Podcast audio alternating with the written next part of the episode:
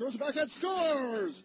Brady Leavold goes back and forth behind the net, comes out the right side and lifts the backhander up and in. Leavold right here on Dillon. Dillon comes back to the right of his own. Here's Leavold uppercut. Another right by Leavold. Now we got another fight. Brady Leavold got the right hand pumping on Tony Van. And over top. Van trying to control him as uh, Leavold's got that jackhammer right going. Throwing a lot off the helmet. Now Tony Van answering. But Leavold switched to lefts and he got a few more in there. Oh, you got to be loving this if you're at the Civic Center tonight. Wow. Oh, welcome back, guys, to another edition of Hockey to Heroin Road to Recovery. Uh, guys, this is episode number five. Uh, guys, I just want to first off say I thank you so much for all the support. Uh, I really appreciate all the messages, uh, all the comments, all that. Everything has just been sort of overwhelming. Uh, it's been awesome connecting with old teammates, uh, guys that I played against um, that hated my life. Um, but uh, you know what? It's been it's been great, and everyone's been really supportive. So thank you guys. Um, just want to remind you guys that uh, I am partnered up with Team Issued Limited. Uh, Team Issued is connecting all walks of life. Team Issue does this by recreating that special feeling of being part of something bigger, a community for all striving towards the same goal. Guys, check out the website www.teamissued.ca. My former team, teammate Jesse Paradise um, started that brand, and the clothing guys is just phenomenal. So make sure to check that out and use promo code TOEDRAG15 to get 15% off your total purchases.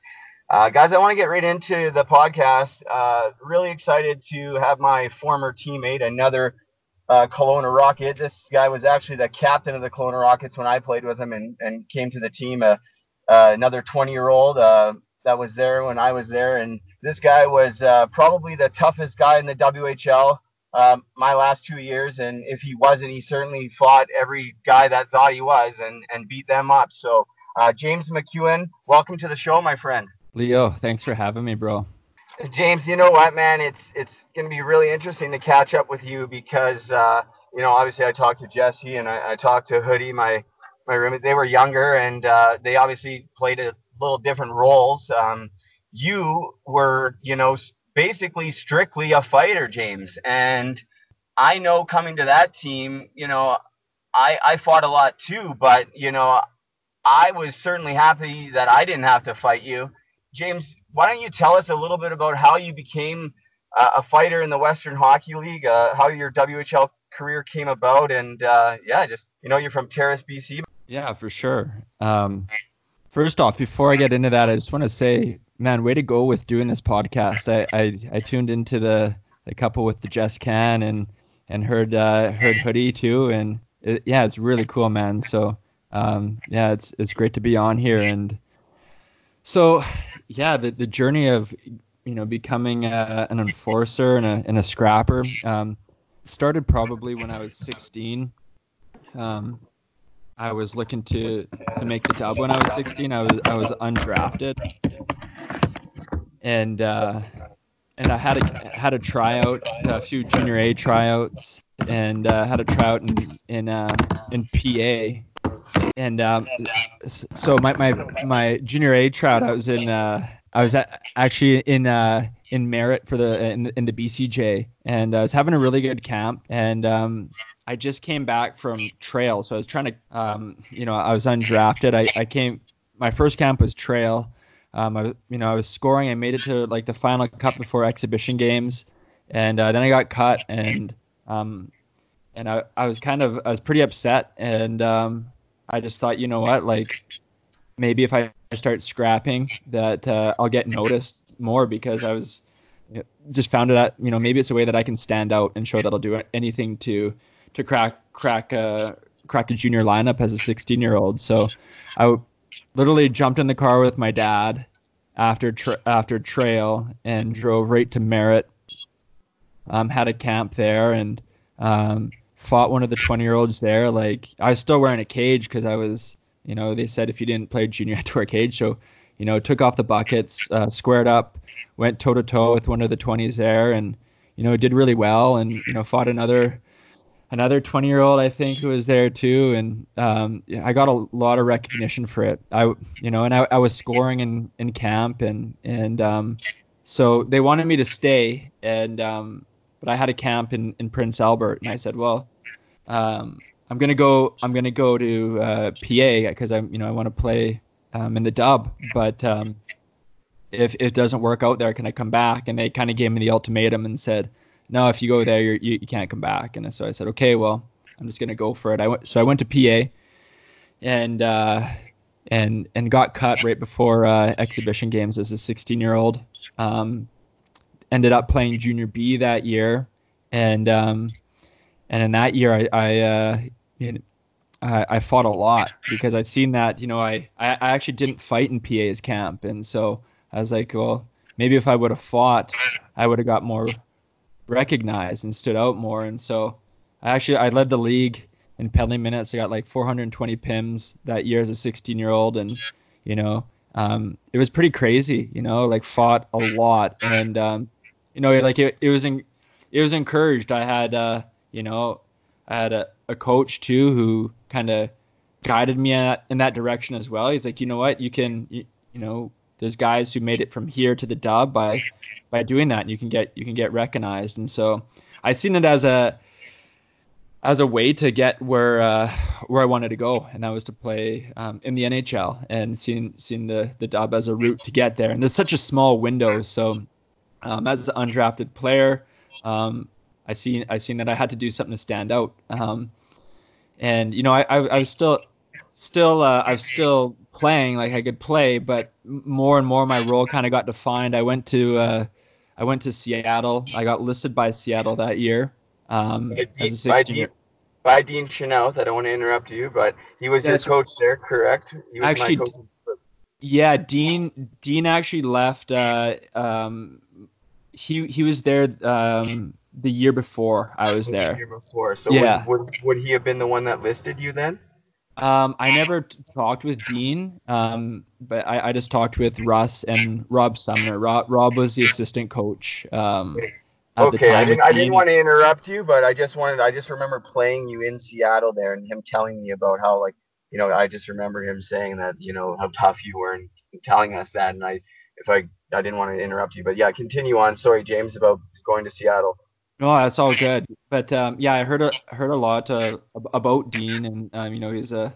I, I've never actually met him or spoke with him, but I've heard you know a lot of good good things about him. And um, yeah, so I went to camp as a 17 year old, and um, you know I was I just you know trained and trained did everything I could. I was like, hey, you know what? I got I got a shot here to crack the dub as a 17 year old, and they had a player on the team who was, you know, probably the, you know the most feared guy in the league, Zach Fitzgerald, and like you know he would hurt, you know he would knock heavies out, and um, like big guy, and dra- drafted in uh, high draft pick by St. Louis, and you know I wasn't a big guy. I was like you know I went into camp, I trained, but it was hard for me to put on weight. Like I you know I was six feet, but like you know I was uh, probably 180 pounds, maybe 185, soaking wet with you know maybe strapping on a few of those you know those weights that you get from the from the weight vest would tape some of those on the legs for weigh-ins but uh, Oh yeah, I remember doing that when as Central Scouting came in the Swift Current dressing room. We were sticking weights in our pants for the weigh-in and that. Oh my god, it didn't do me any good anyways. I never got drafted, but yeah i know but I, I did that for a few weigh-ins too as i gotta you know make the weight look a little heavier so maybe guys will uh you know think i'm not such a string being out there but my 17 year old year yeah i was probably 180 185 pounds i don't know fitz was a big boy like you know he's really really thick and he was you know just heard stories of him knocking guys out and so I got in a couple scraps uh, at the beginning of camp, but you know, uh, during the uh, and I did did well in the scraps. Actually, uh, the first the first fight, uh, I I was I was playing you know a really tough game, like just hitting everything that moves. Was I think I might have accidentally bumped into into the goalie at, during an inter squad game, and so one of the one of the vets, Breton Stamler, who actually became uh, you know one of my best friends and uh, and roommate that year, he he uh, he ended up coming off the bench. He's like, "We got to go." So we had a we had a scrap, and then uh, and then Partik Bungle was at camp, so I had a scrap with him too. And then um, and, And Teak is tough too. I know Partik. He, he is no he is no slouch. He was a tough customer too, right? So yeah, yeah, no, he was he, he was tough. It was uh, it, it, it, it was a good you know good scrap and uh, so like it, it, it wasn't it wasn't an easy camp like you know I had those two scraps and I was um, during the inner squads games uh, Fitzgerald was uh, he was on my on my team so I had this I had this kind of like relief. Of, okay, good. Maybe they're not going to put him on the other team, but I know if he is on the other team, I, I know I gotta ask him to go. And like I, I just knew. And there was a scout that kind of said to my dad, he's like, you know, there is one thing James can do that would, you know, get him a spot on the team for sure. And um, he didn't say what it was, but uh, my dad told me that, and and we all knew what it was. And so, um, and and that was, you know, to, you know, to to challenge the the heavyweight of the league, right? The the, the heavyweight champ or whatever you want to, however you want to put it. But you know, it, it was. I remember it was one of the. You know, I, I was scared. You know, as a 17 year old. So the last inter squad game, we were against each other, and I was like, hey, like I'm doing it. I just thought, you know what, like I'm all the way here. If I didn't do it, I would I would regret it. And um, so I uh, lined up against him it, it, it, on one of the face-offs and was like, "Hey, I, I was pretty nervous. It's a young 17-year-old. He's a you know about to go to NHL camp, and I was just like, how do I even ask this guy to go? I was just like, I was like, hey, Fitzy, you think if I, uh, you think if we scrap, you think I'll make the team? And he's like, what? I was like, come on, we gotta go, we gotta go. He's like, like, he's like. He's like, no, like he's like, beat, beat it. Like he has nothing to gain. He's going to NHL camp. Why is he gonna fight me, right? So he, you know, the, the shift ends. I'm just kind of like, you know, the adrenaline's just going because you're like, you know, you're facing, you know, huge fear. And um, we go to the bench, come back on. I think he talks to the assistant coach then and gets the okay. We come back on. I look at him. I'm like, we're gonna go now, and he's like, yeah. So we shed the mitts and we square off center ice, and we have a scrap, and uh, you know, held my own, and uh, and you know made the team and and you know fought a lot that year as a 17 year old and and um do you know how many how many fights you had as a 17 year old i think like regular season probably like close to 20 um yeah you, you had 19 on, 19. on I, yeah, I know how many fights you had every single year. I've done my homework. Aside from the year in Junior B, which that's why I was shaking my head earlier when I was listening to you talk about your fighting in Junior B, because like honestly, James, I've been I've been thinking about it a lot over the last few years. Uh, uh, we'll get to the class action lawsuit here in a bit, but I know for myself, uh, concussions uh, are playing a huge role in my life, my everyday life, um, and and they have for a long time. And where I'm heading with this, it, it, it scares me. And you know, so I think back and I look at it, and you were 17 years old, and you know, we did, we did what we did and we do those things as hockey players, but we were also just kids and, and also underage. Um, a lot is we're, our brains are not fully developed. And, and James, I don't know if you know this, but do you know how many multi-fight games you've had over your career? Like more than one fight in, in the game in one night? Do you know how many? I had I had lots, but I, I don't know. I don't you know had, how. You had, you had you had 15 multi-fight games. Okay. Mm. And aside from the multi fight games, I have every single fight that's documented, the dates, and I was going through them and I was looking at who you fought. Like, it's not like you were just fighting guys that were small or didn't know how to fight. Like, and I, you watch these fights, and I mean, I, I fought a lot too, James, but not as much as you. And not the caliber of guys that you fought. I mean, we fought a few of the same guys, but I mean, James, like there was times, bud, where you were fighting like you fought like back to back nights, one four four fights in two nights one time. Um, and then there's like two days off, and then you fought two days off, fought two days off, fought two days off, fought. Um, you averaged 40 percent. You fought in 40% of your games. Did you know that? So you played um, yeah, I have it here. I just have to look, but you amassed so many penalty minutes too in the dub 540 uh, penalty minutes in the Western League, and you only played 208 games. I mean, I played mm. 202 games or whatever. I mean, I mean the average career is about 200. I mean, if you start at 16, it's what closer to three or whatever, right? And you get that special thing for playing 300 games. I never even got close to it, and you didn't either because you got hurt.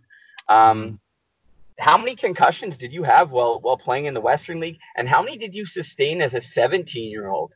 before you were even of age. Oh man, you know, like the whole the whole thing with concussions is like you know what we know now, and what what what uh, what we know now is to be a concussion, and what we knew then is different. And um, documented concussions, I think maybe one. Um, looking looking back now, how many concussions? Lots, you know, lots. And um, you know, as a 17 year old, there was so many times where I would get hit. Um, you know, like a green veil would come down. I'd stay on my feet, you know, because you don't want to drop down, but or you'd black out, come right back, or you know, sometimes I'd get hit so hard, um, like literally everything would turn upside down, and um, some Yeah, like, I- have you ever got hit that know- hard? Of course, I know exactly what you mean. Yeah. I don't know if you can you've ever had it where you've been hit so hard where it felt like it's happened before, and I don't know if it's just because you remember getting hit because it's such a vivid feeling where your bell's just like ring and everything Yeah. turns upside down. And it's like, and I remember one time in Norfolk, like fuck, I fought an exhibition. I fought Jeff Schwez, and fuck, like I thought I slipped on a stick, but in the fight, but I think he fucking knocked me out. Like. And I remember, I don't, I remember being in the penalty box, and I, the, I don't even remember skating to the penalty box. I don't remember playing the rest of the game. You know what I mean? Yeah. Like, and that wasn't the first time that happened. So, you know, like nowadays, there's a lot more documentation.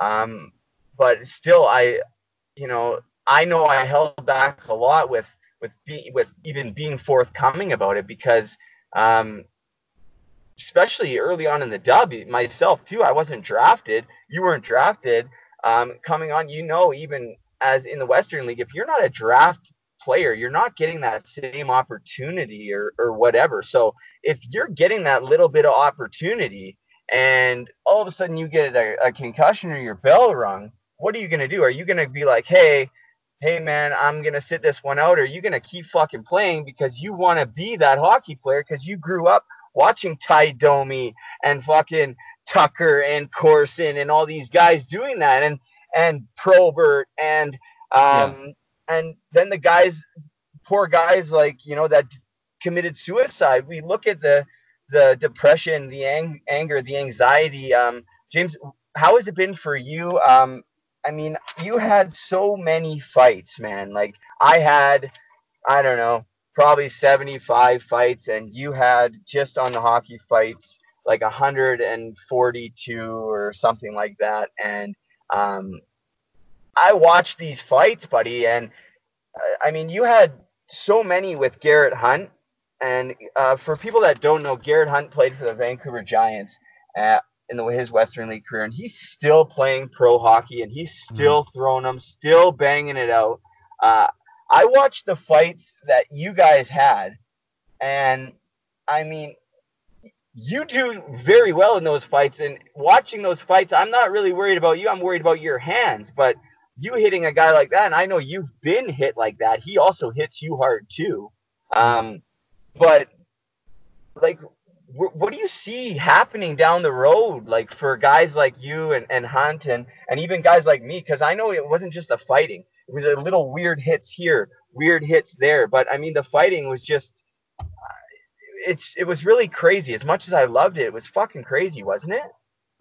Hundred percent, and like you know, it's a it, it's a big topic, and you know, hearing some about your story and you know, um, the battles with addictions and um, recovering from that, and it's uh, it takes work, man, and it takes a it takes a strength to do that, and you know, if I've had you know big shifts in my life, you know, from you know making a living, um, you know, playing hockey, but being a fighter, and you know, I wasn't just a fighter. Like eventually, like when I came to Kelowna, I was still, you know, top in the league in fights, but um, I kind of solidified myself in the league and, um, you know, played more of a defensive shutdown role, which uh, which which was good. But I still my my second year, my my first year in Kelowna is the most I ever fought, but I also got the most ice time that year. I was a 19 year old, and so.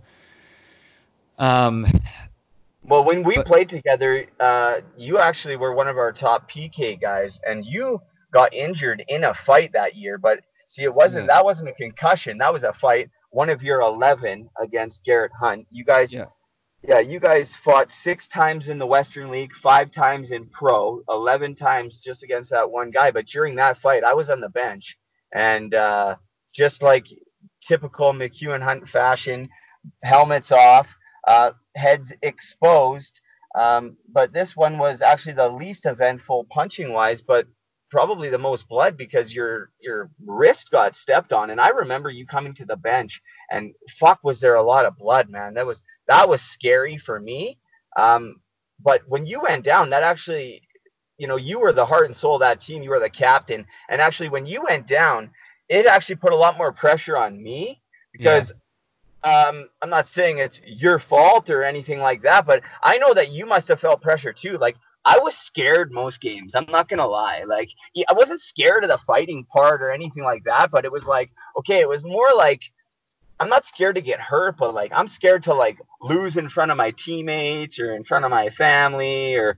But it was like scary sometimes, and and for you more so, like because I know, like, looking at the guys you fought, like, in the dub, if, if you guys aren't familiar with the Western Hockey League, at the era that we played, like, Matt Cassidy and Milan Lucic, like, um, those guys you fought on a regular basis. And, and you're not a very big guy, like you said. You're six feet, and, and you were what, like a buck 90, maybe? Yeah, and Kelowna is, uh, well, with, uh, with weights taped to my leg. but yeah, I, I, I, think I played. I think I played. It was probably an honest 184 to 187 in Kelowna, but I think I think it said like 195 or something. You know, some. But uh, I I uh, I leaned out more for more for Kelowna, but I you know I felt strong. I felt good, and you know I I, I trained for that. Like I you know I, I, I trained I trained really hard, and I uh, you know so I I prepped myself for that, and um, but but you cannot train your head to take punches well, on a regular basis. That's and, the thing, right? You know, and, and, and, and that is the thing. And you know what what we're talking about too, it's like there there uh, there is a big shift in consciousness going on, you know, with the information coming out, like the movie Concussion with Will Smith, uh, learning about CTE. I never heard about CTE until those, um, you know, tragic deaths happened back to back to back, um, with uh, with Rypien, Boogaard, uh, Probert, um, Belak, you know, they, they all happened. And I, I remember, you know, being in South Carolina, my fourth year pro, and um, I was scared and I was I was I was going through depression. I was starting to really fight these battles that I didn't know um, what what really what was happening. And then hearing about that, um, it's kind of like when you're playing, you can't really think about it because it's like, okay, like, you know, if you watch the movie you know concussion and you see these football players always hitting their heads well in hockey how not like you set you, you set fighting aside like how many times are we flying into the boards or getting hit or getting you know even just our head bouncing off the glass or but then you add practice too. Oh, not even pra- just games. Oh to- uh, totally. And then then you add fighting into that. So it's just like because it, it's not just the big it's not just the knockout hits, and you know I've been knocked out, but it's not just the knock knockout hits. It's the continuous blow to the heads, and so you know I've you know I've I've had to go through a lot of healing. I'm doing you know like it it's taken a lot of work, man. It's the you know the the, the work that I put into my hockey career, and you know I put everything I had in. Um, but when um, you know I went through a big awakening, you know I went through spiritual awakening during my career, which was also cultivated a healing journey as well too, and um, so that that went on healing physically, uh, mentally, and um, and and and on every level, and um, so. I started to to to have a realization. Um, you know, I took time away from the game and um, and focused on on healing. And um, and then I was approached by uh, uh, you know a reporter who wanted to ask me about fighting in the game, and so which was kind of you know at that time I was immersed in yoga and meditation. I the my, my involvement in the game was uh, you know I was mentoring and personally training players and um, but you know I, I didn't really go to too many games at the time and um, I had this uh, this awakening type experience where um, I, I there was an interview that we actually had in in in Kelowna at Prospera, and I, I wasn't at a game for years, and um, you know I was just kind of neutral. I did, but I didn't I didn't really, you know, I didn't really uh, like think about it too much. I was too I was focused just on you know living a peaceful, um, living a life in balance and harmony, and and focus focused on that. And so I kind of I think I kind of blocked it out. I wasn't, but you know I, I think I think life and you know the universe. I think there's a um, a, a greater energy flowing, and um, at that time I was ready to look at that. And when I seen that, I seen you know these uh, 17 uh, year olds. There's two fights in that game, and you know. If, um, one, one kid uh, hit the ice, and I, I think he got a concussion. He played for Kelowna, um, and that. Uh, and I remember seeing that and just uh, just looking around, everybody's cheering, and I was just like, man, like, um, this isn't this isn't uh, this doesn't seem right anymore.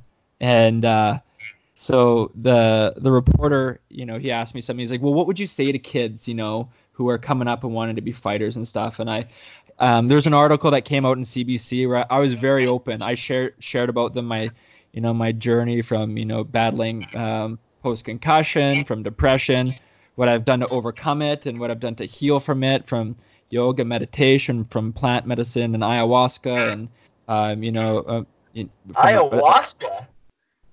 You Have did you... it all. You did it all, James. Ayahuasca, my friend. Why am I not surprised? I wanted to. I wanted to kind of mm. talk about your journey of, of healing uh, a little later on. Like I'm. Mm-hmm. I'm really. I'm really interested in that because I mean I've been struggling addiction for the last ten years to the point, you know, where I was homeless on Vancouver's downtown east side, sticking needles in my arm like a hundred times a day as much as mm. possible. Like trying to kill myself. And I remember like when playing in the Western League, I remember even playing with Kelowna in the Western League. And I remember driving by Hastings um, with the team on the bus. Like, do you remember driving down there and like everyone looking out the windows and being just, do you remember like all the chaos and seeing all the, the drug use? And like for me to actually end up down there was, was fucking crazy. And um, I started noticing a difference in myself about 18, 19, especially after my 19 year old year. And I, that's when I really started fighting a lot more. Um, mm. But yeah, for sure, like your journey of healing is something one that definitely sparked my interest because I yet to really find the answer. Like, yeah, I'm clean right now, but fuck, how many times have I relapsed and, and, and you know, and get clean? And, and you know, I thought when I made this comeback back in 2012 that that was going to be it. I went to rehab for the first time, and I didn't realize that it was going to be a fucking process. And and uh, I'm starting to realize it now that even if I wasn't doing the drugs, I think aside from the drugs, like my brain is is taken such damage and so, so many blows to the head. And and like you said it's the continual blows and the CTE like do you think you have CTE CTE and like have you ever considered donating your brain to science? Because I'm thinking about doing that myself. I've actually been thinking about doing that for a long time. But like what are your thoughts on that like, do you think you have it? And like do you know much about it? I have I actually know a little bit about it. I researched a lot about it today. Mm-hmm. but um what do, what are your thoughts on that yeah, it's it's uh it's kind of a you know it, it can be a scary thing to look at. And um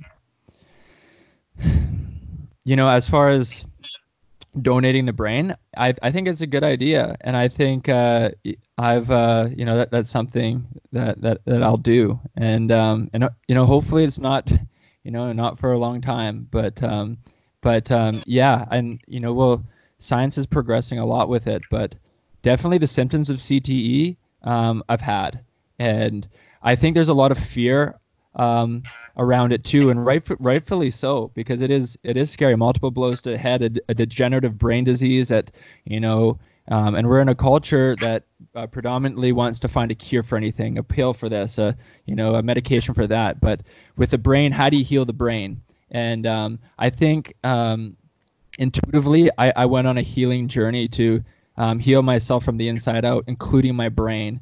And so, you know, I've, I've I went to I went to India and studied meditation under you know a spiritual master, and uh, and went deep into different yoga trainings, meditation trainings, worked with plant medicines, all these things that at the time I just knew I had to go, and it was it was helping me, and I and I wasn't really thinking about oh I have CTE, but um, you know when it would come up, I'd you know I would I would get emotional, you know, when I'd hear about another another brain donated and uh, and hearing about CTE in it, and I look at these guys and I'm like, man, I've had more fights than these guys, or as many fights as these guys. So it's like, you know, what are, you know, the chances are pretty good you know, pretty pretty good. And so I was like, you know what, I can. Uh, you know i can either get scared and, uh, and and let this control me or i can i can control what i can control i can't go to the i can't go back in the past and take back all all those fights. But what i can do now is is, is take control of my actions now. And so i put that focused on onto things um, learn learning more about how to heal the brain. And you know what? There's some incredible things about uh, the, the brain is actually neuroplastic so we can build new neural pathways through um, practicing mindfulness, um, um, these things with with uh, that are coming out with um, uh, plant medicine like ayahuasca, but also psilocybin.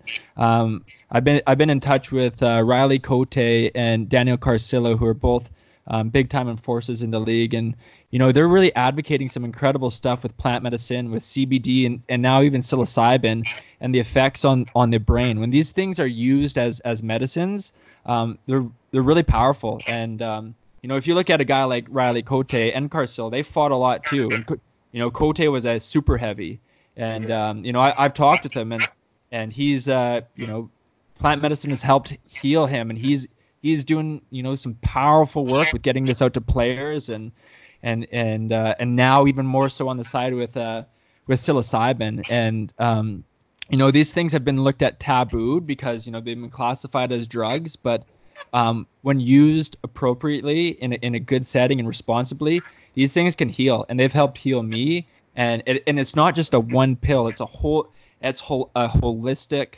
um, approach that you know you're using a plant medicine, but also medit you know meditation. Meditation helps um, regrow neural pathways, and also um, medicinal mushrooms like lion's mane. Um, lion's mane is something that you can buy at the health food store that promotes neurogenesis. So neurogenesis is regrowing um, parts parts of a damaged brain. There's actually studies on mice where they gave mice brain damage, and then um, they they couldn't find their food. Um, but then they started giving the the mice lion's mane, and then they re, re, they they they healed from their brain disease. And so, you know, all these things.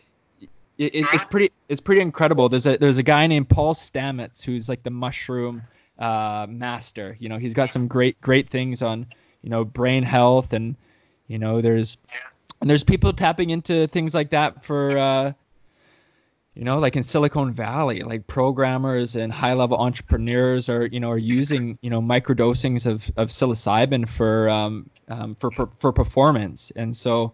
Um, because it links up different neural pathways of, of, of the brain. So it like I said, it's not a one. It's not a one um, one pill. You know, if you just take, you know, mushrooms, is that gonna is that gonna help? Help? Yeah, but how are how is your diet? How are you eating? How are you sleeping? Are you meditating? What are you watching? What are you consuming? How are your relationships? Do you have a supportive group?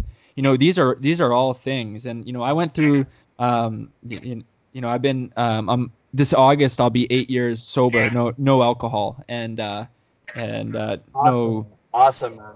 It's yeah. Hear, James. Yeah, thank you. And um, you know, one thing that's been paramount is that holistic approach and having a support group. I, you know, I've had the um, good experience of you know sitting in, in ceremonies with the First Nations and sweat lodges. And I know uh, I don't you weren't there, but in our 19 year old year, we actually did a team sweat lodge in Chase, and that was a powerful experience. And you know, I, I went I went back to that, and um, these ceremonies that uh, our indigenous um, um, First Nations have here, um, and sitting in warrior circles where you know I, I, I, sat with other other warriors who were were uh, were on Hastings too, almost almost that you know OD almost some OD'd and came back to life as well, and are staying clean by you know whether it's AA or um, a program, but um, um, you know, I sat in these warrior circles and and, and learned learned from these people. They were they, they became my teachers, and so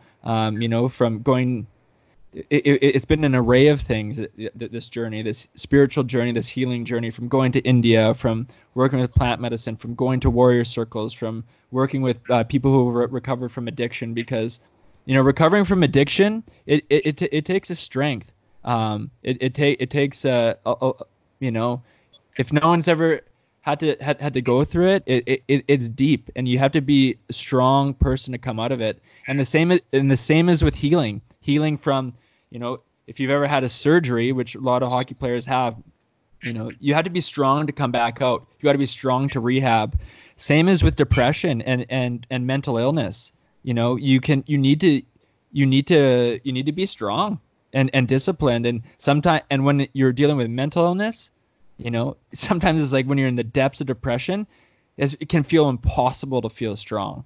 But um, but if it, but there is a way, you know, there there, is a way, and um, the foundation of it for me, and um, it came from my spiritual connection, and um, it came from you know giving my life to uh, a higher power, to God, to and um, to power greater than me, and, and and that's really I did I did that in my um while I was playing pro, and that's really what kind of opened up a whole, you know, a whole door for me, and you know, really did a 180 in my life, and so, um, but yeah, that's. Well, it's uh, certainly good. It's certainly good to hear that you're on a on a good road, James. It gives me hope, and um, you know, I- it's I I can't even just. We haven't talked for.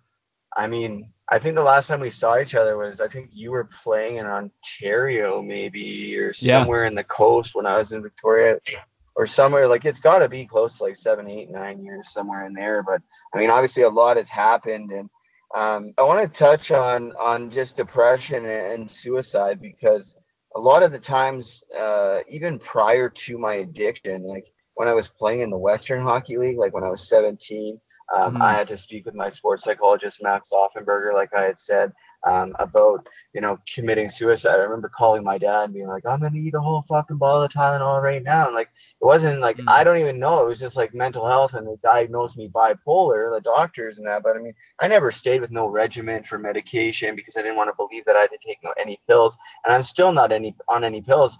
Um, maybe I should look into that because uh, I don't know if it's the pills are the answer, but the holistic approach is certainly gaining some my interest and, and gaining some steam in the world. And, and like, I just think it's really interesting. And um, I, I don't know, like the suicides that have happened in hockey uh, are so tragic. And Mhm. uh, I'm actually surprised at how many I've heard of that I hadn't heard of, like guys that have played major junior or Yeah. somewhere that you wouldn't hear on like Sportsnet or something. Like guys like you mentioned, like Rip, Rypien, and Belak. Uh, another guy I want to really talk about um, is Ewen. Um, I don't know if you're familiar with his. Uh, Ewen, uh, he killed himself, right? And um, that's basically what the NHL was was riding their whole coattails. Like I don't know if you remember back when the class action lawsuit came out the NHL, but they actually deemed it non-class action, something to do with the state laws or something like that. Um, but anyways, the NHL ended up settling out of court. I don't know if you know this, and um, it was like something like 300 and 300 plus players, like 309 players or 318 players, something like that, were on this list, and they ended up coming to an agreement. But I mean, though it's it's bullshit. Like it's crazy. And when I was researching it today, like it's bullshit. So there's three eight, 318 players that were on the list, and they ended up settling like like whatever, not going through to the court. This is and they whatever 18.9 million um, which worked out to being like 22,000 a player. Uh, and they're eligible for like 75,000 in medical expenses. Like I was like, that's a fucking slap in the face. Like for the NHL, like that's crazy. Um, the NFL actually settled like a multi-billion dollar lawsuit, but uh, the NFL at least acknowledged that CTE was the reason for all these things. The NHL actually still won't even admit any wrongdoing or admit that CTE is even a thing. Um, they actually, I was watching this documentary on Todd Ewen. If you guys, if people listening have not, there's a little mini documentary, and it is so fucking powerful. Uh, his his um, wife Kelly is actually uh, she's filed a new lawsuit. So I think a few of these players actually took the money, but a lot of them are actually fighting the NHL individually. And this is kind of a, a topic that is tough because I want to be a part of the hockey world, and and like this will piss owners off, and like you got to be pissing owners off in the CHL with this class action lawsuit. But like I went. I actually didn't even know about your loss. The you're the face of this lawsuit. Like you have a class action lawsuit against the CHL, and and I actually went on the website and I signed up. I put my information down. Funny because the the day before I actually had a podcast. I went on there and like I wouldn't even be a part of a, a class action lawsuit, this and that. Um, and I had no idea. Like I've been so fucking lost for these last few years. Like I think my dad might have told me about it, but I I was so been so like all over the place and just whatever polluted. I want to say um, that I didn't even know. And uh, after doing research, uh, I read about the the WHL and like I've been thinking about over these years, there's not a whole lot of support for us. Like we didn't have careers in the NHL, um, but we're gonna suffer for the rest of our lives. And who fucking knows what we're gonna be like when we're 40 or 45? Um, like you said, there's things we can do, and, and that's great. But I, I know, like, so I definitely, I'm, I'm gonna say that, yeah, I definitely filled out that form um, whatever happens with it happens. But when I saw the numbers on this NHL lawsuit, like I was like, wow, that's a slap in the face. Like now these guys can't even get medical coverage. Uh, like that's they weren't even before. Like why isn't all these? Why are these things not in place? Like look at me. Like me and you are videoing right now, and this will be an audio podcast. Maybe I'll put it on YouTube. But like I don't have right? And I can't even afford to right now to pay for a new plate. Um, and that happened in the WHL, and they said I'm basically shit out of luck. Like that to me is like, so what? So I fucking went out every night in the Western League. Yeah, I was chasing my dream of playing in the NHL, and that's whatever. But do you feel like maybe they take advantage of that? I don't want to sit here and and say that, but I mean, it's also a business. Like, I don't know, man. Like, I I also found that there's a class action lawsuit for not paying us minimum wage, and sure shit, I signed up for that one too, James. well, Leo, that this is a pretty loaded loaded question here, and um, it's uh, it's an important topic, very important topic. Yeah. And um, you know, as far I, I've had, I've had a lot of support um, from NHL alumni um, around this uh, around this lawsuit, and let me tell you, it, it was not easy um, to do because I knew um, it would ruffle feathers, and um, you know it Maybe was. Maybe that's what we need, though. Well, and so the question I had to ask myself, and you know, the re- first off, the reason why I'm doing it, you know, and why I decided to go forth was, um, you know, two reasons. One was to bring change in the game, and I see um, there's there's a very easy fix to make the game safer for players and bring a shift in the game, especially in the junior level. Um, and I'll go more into that, and and then also the the other one was to um, protect uh, players and families um, who are going through this now, because CTE and the effects from it are are not found usually in, in, until you know now you know like are in your in your yeah, later 20 in, in, in your late later 20s and, and with the with the degenerative uh, effects of it it happens uh, to um, as you as you get older. And um, so not it's not to scare anybody because I know a lot of guys will get scared to even listen to it because they're like you know I don't want to hear it uh, you know and kind of sweep it under the rug which um, the NHL and the WHL are doing because they you know they'd rather not have anybody talk about it. But um, yeah, these are these are real issues that need to be brought to light. And let me let me say, like I had, uh, you know, I had I have you know respect for for the WHL, and I you know I I I, I loved uh, my time in Kelowna, and um, you know the, the, the way that I, I was treated there was you know it, it was it was professional and I, I you know they did um, in the hockey world, as far as running a, a an organization, you know, Bruce Hamilton does a does a great job, and um, you know, I felt like a I felt like a family there. Well, I you know I felt, felt like a family there, and it felt it felt it felt really you know support, supported, and um, however. With, within the hockey community, there, there's a lot of toxicity, and, and and it's not to you know, and, and I'm not here pointing blame, saying you know, um, it, it, it's all these people's fault, but um, at the end of the day, change change needs to happen, and changes and it's coming through players sharing the stories. It's coming through the books that are be, being written. You know, Ken Dryden's written uh, a great book on game change. It's coming through the articles that are coming out, but the um, the the change that I see that needs to happen is there needs to be rule changes. You know, and people are going to be like, how how can you say that? You were you were a fighter. How come you could say you don't fighting shouldn't be in the game any anymore? But I really think we're coming to a time where, um, with the information that we have now, it's it's insane. It's insane to be able to let uh, 16 uh, year olds, some 15 year olds, to be able to fight three times in a game before being kicked out. I mean, if you fight once in rugby or football, you're ejected right away, er, right away with, with suspensions. NCAA, you're, you're not you're not allowed to fight.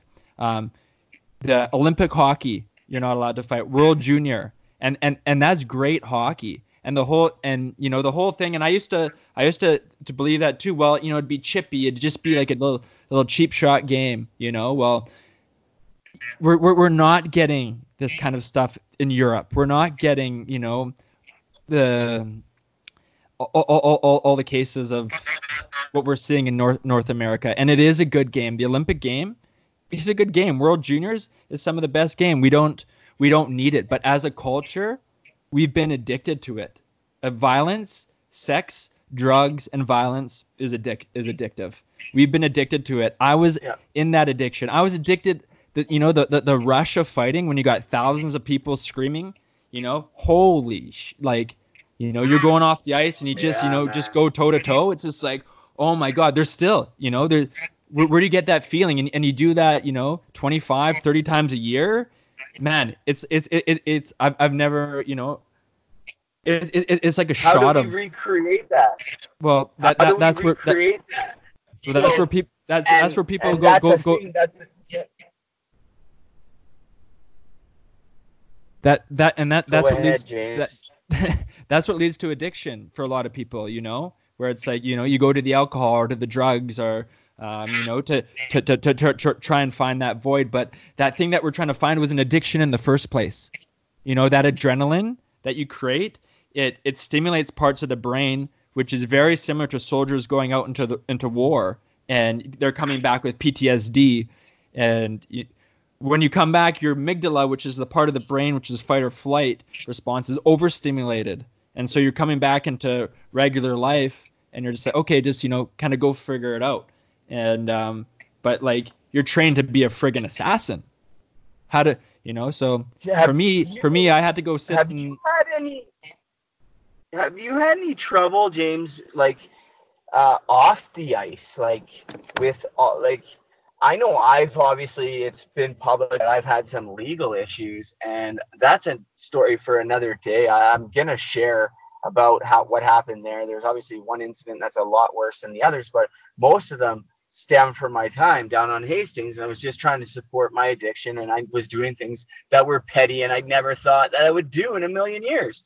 But um, I don't know. Like I also know that during that time, um, I used my fighting uh, to my advantage. Uh, my time in the uh, underworld, let's say, um, I've punched out a lot of people um, off the ice where uh, it could have got me in a lot of trouble or I could have injured somebody. And now, with a clearer mind, um, like yourself, you and I are probably two of the nicest guys you could meet, but w- you put us in those situations in, in hockey, and I think about it like it's it's crazy. You have to go from zero to a hundred uh, in no time, and then you have you're expected to turn it off, and uh, uh, and then what? And I that's why I think too. Like in the summer times, I used to get in myself into so much trouble because um, like I didn't know I'd maybe you're right, like trying to recreate that adrenaline or, or whatever. But like I said it on the one podcast, I remember playing Moose Jaw, my last game ever playing for Swift Current, and the whole Crush Can shouting my last name, like you know. And then when I played pro after my comeback down in Wichita, the same thing, right? But like, uh, yeah, like, I don't know, and it's crazy. So when I got into this life of crime and violence, um, that and and drugs that was the closest thing for me to recreate that adrenaline. And obviously it's extremely unhealthy unsafe. I, I spent three of the last five years behind bars. Um, if it was never for addiction and drug like drugs that would have never been my story.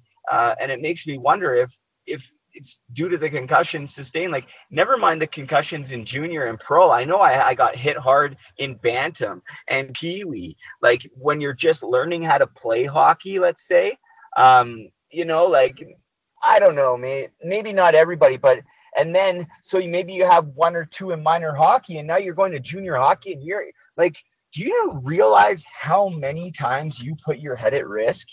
For what? What did you get back? I want to know. Like, was it was it worth it? Like, well, you know that's it's a tough question, and it it, it, it is a it's a high high powered question, but you know to look back and say you know is it worth it and i i try not to live into the past too much but i i take you know i'm grateful for the past and i also see where we can learn from the past. And um, I think for me, ho- hockey is it, it, has a. I love hockey. You know, I, I love it. I, and I, I think, you know, I've had so many good memories, and yet there's been a lot of, um, you know, a lot of challenges um, that I think can be prevented now for the younger generations. There, there is a lot of toxicity in the culture, and it's not just hockey. There's toxicity everywhere, but us if if we look at the greater picture, us as a as a, as a society, we're going through um, a huge transformation. We're evolving. Our consciousness is evolving, um, and as our consciousness evolves, everything evolves. So um, there's a famous philosopher who who says something along the lines is um, our art and entertainment is is an expression of our current of the society's current consciousness.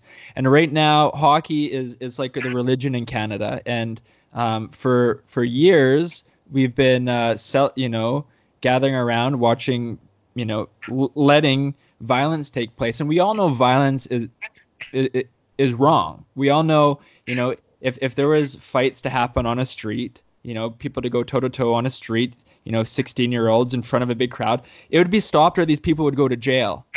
And but if it if it's on the ice it's it's said you know what that's a heroic thing and um and I can understand that. You know, um, when I was playing, you know, it's like, wow, you're facing your fears, you're sticking up for your teammates, but I'm. W- w- w- it's, it's time for us to um, evolve from that and transcend that and say, you know what?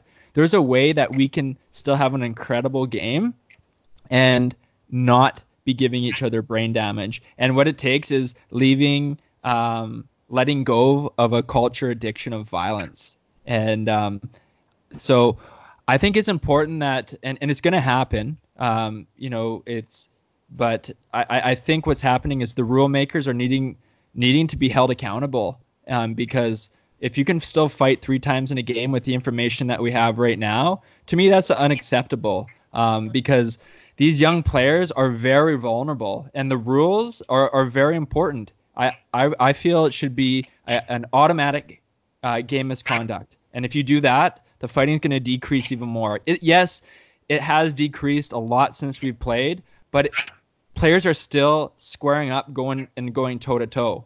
Like you can you can drop the gloves and square up for 30 seconds, and the rest will let you fight. It should be broken up right away. And the thing is, it's not taken seriously because it's been accepted for so long. But really, um, how I see it, it is life or death because it's not it's not it, someone might some some people have died on the ice right away from hitting their head, but it's not that most times what we're seeing it's the years after. And maybe someone doesn't commit suicide but they're but they're suffering and their families are suffering because they have um, someone who is you know depressed not able to be fully present with their family or you know and so um, this is very serious. Vi- violence um, is destructive and violence has been um, an addiction to our to, to our culture. And it's not pointing the finger blaming the owners or blaming but collectively we need to take responsibility and come together and make a change. And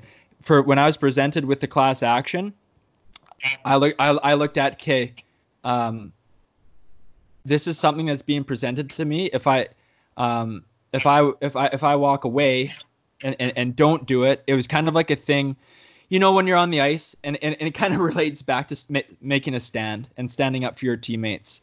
And um, where you know, if a guy got cheap shot on the ice, I would I'd, I'd stand up right away. And it's kind of funny relating it to this, but how I'm seeing and what's happening right now is there's a lot of people even totally unaware and not wanting to look at um, what what's happening, um, where people are getting hurt, and so this is this is a way of making a stand and saying, you know what, this isn't right, this isn't this isn't right anymore, and we need to we need to hold a higher accountability, a higher responsibility, and that starts that does start with the rule makers. That does start with the rule makers, and if if the you know the excuse of saying, um, well, this is good, this if you if you don't have fighting in, there's going to be more cheap shots. I say BS because now there, there's two things we can do. We can make the rinks bigger. If you make it Olympic size at, at least, you know you're going to have more room. So there's not going to be you know that that that tight area where we've been playing on the same ice surface for 100 years. Now look at the speed of guys. I think the ice surface should be bigger. That's going to lessen the injuries and and then um, and with all the cameras and technology that we have, I mean, if, if a guy does a cheap shot behind the play, it shouldn't be up to a guy to come take his head off to penalize him for it. There's there should be enough cameras on the ice where you can stop the play. There's a video a replay, and you can say, "Oh, that guy just you know, cheap shot of the guy behind yeah. the ice." That's a game misconduct, and players will want to play. If you put if you put the rules at a high enough standard, uh, where there's fines and game misconducts, you'll get rid of it. And what it's going to do, it's going to hold a higher morality for the players because we're all responsible. We're all responsible. We got we got we we, we, we, we have to we have to evolve as a culture and that that's everybody. And so um the, the, this is all part of it. It's all it's all part of a, a healing journey. It's all part of a journey of um, raising our consciousness and, and seeing that what what is going to be um, what is going to be healthy and beneficial as a whole and a collective um, for us now, for the players who have been hurt, but also for future generations. Because I know, um, you know, the kids coming up, I wouldn't want my kids to go through that. I wouldn't put I wouldn't put them in a in, in an environment where um, they're susceptible to that. And it's sad to say, but I love hockey. But um, I think some changes need to be made, and there's the support that I've gotten. What's your from, dad saying about all this? What's Ed saying about all this? Uh, for the people that didn't uh, or heard last time, we used to call everyone by their f- dad's first names in Kelowna. So I actually called James Ed. So, but his dad's name's Ed. Um, what is Ed saying about this, and and and how was he throughout all this? Because you you were born in Terrace, but you grew up in Kelowna. You were the hometown kid. So uh, obviously, your dad has friends in the town. Um, uh, you always had friends and family at the games. Uh, that that must have brought a lot more pressure. Uh, especially, like I couldn't imagine that. And and man, if you're listening to this, James McEwan and YouTube, man, like these fights are fucking insane. Like, oh my god, the one with Garet Hunt, uh, I posted in my in my page, and then I went back and I watched like a few more of them, and they're all like that, except for the one where your hand got stepped on. And and like yeah, I can smile and laugh about it. And like I'll be honest, I hated Garet Hunt probably more than anybody in my whole life growing up and then playing against him. But at the same time, I have respect for him uh, and what he does as a hockey player. Uh, and he's still doing it. Like I, I just I don't understand it. So um, yeah, what is what's Ed saying about all this? He's supportive, you know, like the the support I get from my family is is solid, and um, you know, I I think as a parent is, I think it can be hard as a parent to see that holy crap because you know he didn't, we didn't, we didn't know the damages of of fighting, you know, whereas this like, you know, when I went in to go drop the gloves and to go fight, I never worried about brain damage. I just I just didn't want to get knocked out because I didn't want to be humiliated and and not make the team, you know. But if uh, if if we knew that if we knew that what we knew now, I wouldn't have done it. And but we we now now now we need to take responsibility, and it's not.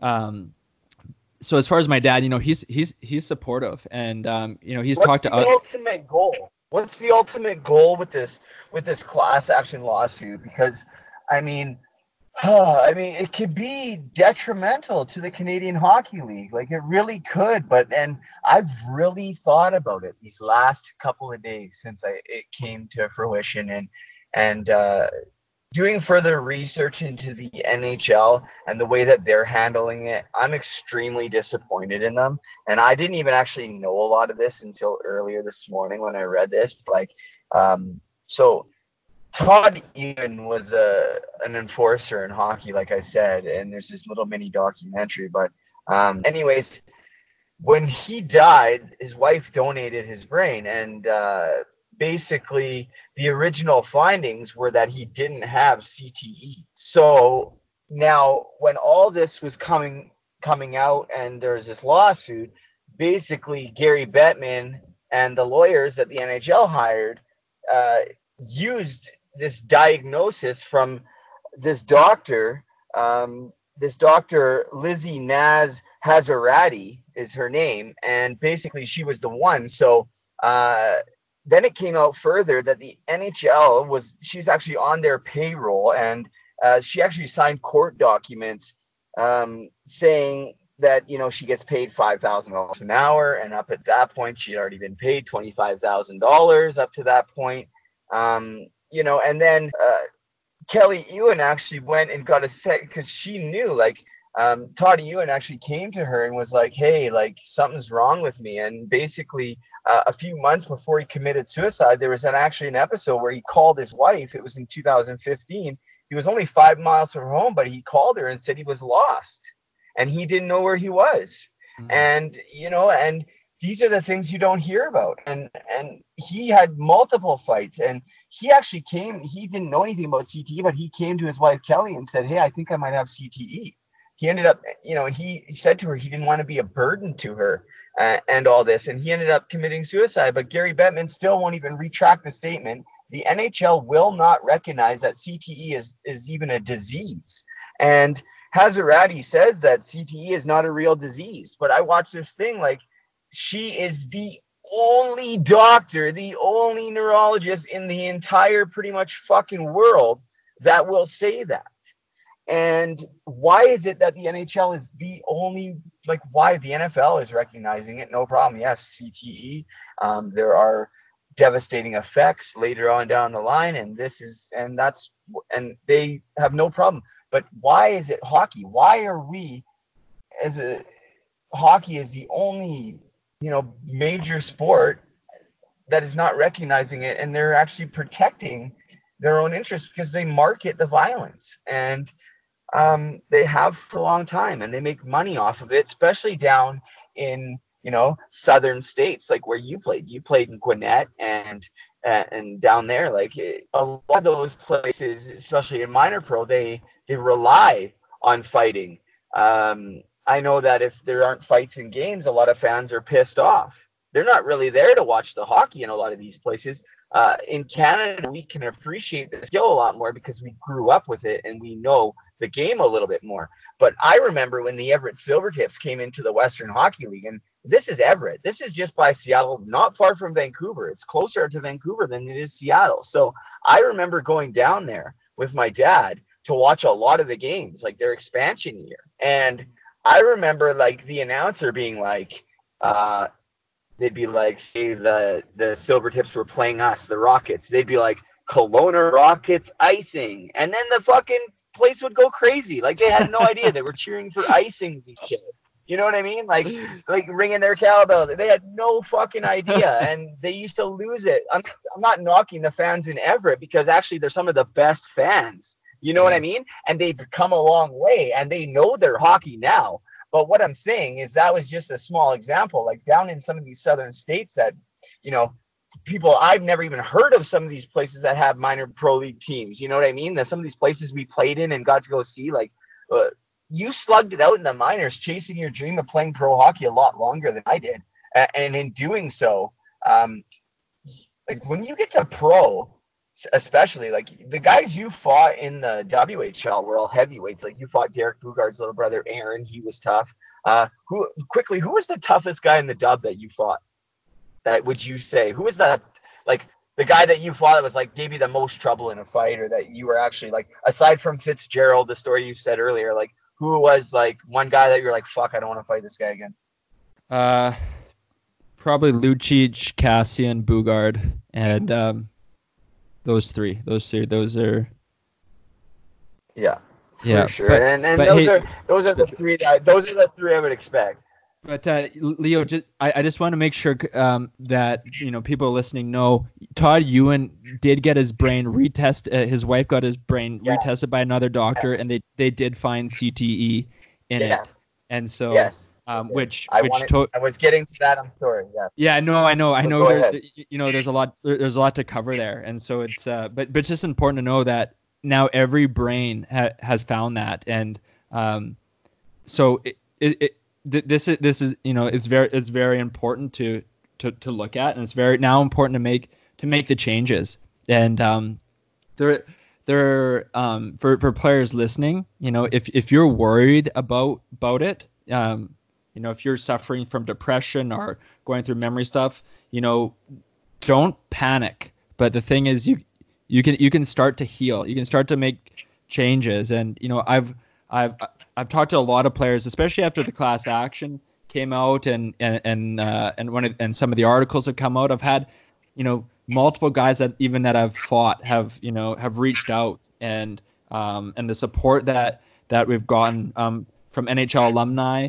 from guys who are still playing in the league who can't really say anything because if they do, it'll affect their next contract. But they're like, Yeah. you know, they're, you know, a lot of respect. They're like, you know what, you're, uh, this is a good thing that needs to be done. And I'm talking, you know, guys that I'm not gonna drop names because I'm not Yeah. gonna throw anybody I, uh, uh, under, don't under the bus. But I, I, have to say names.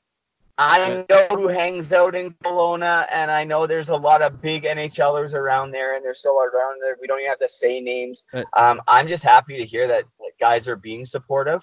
Um, I'm. I wish I knew about it a little bit earlier. And like I said, like I went on my my podcast and said, you know, I knew the responsibilities, but now that I'm seeing it, it's like I have. I don't like I said. I don't care really. To I'm not. We never like even doing this podcast. I'm not doing it to even make money or do anything because it's actually costing me fucking money to do it. But I'm enjoying doing it. It's an outlet.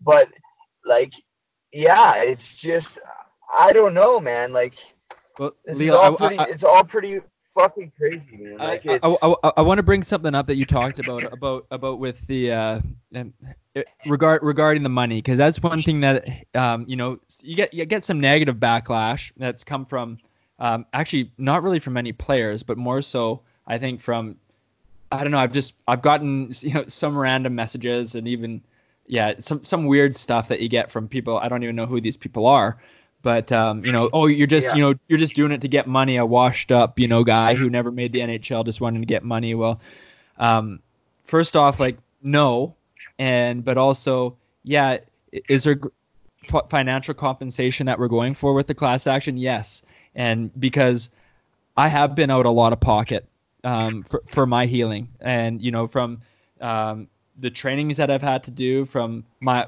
you know the holistic healing route that I've had to go, um, it, it's cost a lot of a lot of money, and um, There's no support, eh? There's and- no support when you No. leave the league. There's Well- none, eh? Like, well, like and- and, and- there's um, uh, like for medical expenses or anything like that. Once you're done or whatever, like, um, I just man, I want to see change too, and But- it, man, I, I don't know. It, Leo, Leo, I think let, what you're let, us doing is let let for, I, I just don't want to, this to go un, un, unsaid because I heard you talking about this on your podcast too. But we're talking about the scholarship, you know, and that schol- that scholarship, um, you know, could be a, a great thing, and a lot of players take advantage of it. Like you know, the Jess Can did it, and man, good for him. You know, Chris Ray did it, Westy did it, but there is a lot of guys who go out and play pro, and then I I know like for me like I was I was focused on making the NHL. How I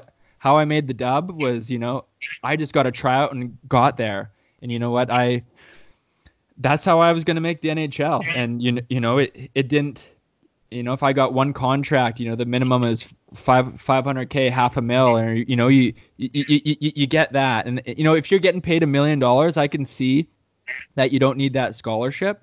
But I mean, for Yeah, I guys who hack for guys who hack it out in the coast, or even go to some places in Europe, and you know, guys aren't making big bucks, and you and you come after your career. Like for me, I played, you know, five or five years or so pro. And when I came out, it's like, you know, there's no schol- scholarship. And I, I didn't really think anything of it. And I'd be like, you know what? That would have been really nice to have, you know, especially after that transition where um, of coming out where you have like, you know, that time it's like, well, what do I do now?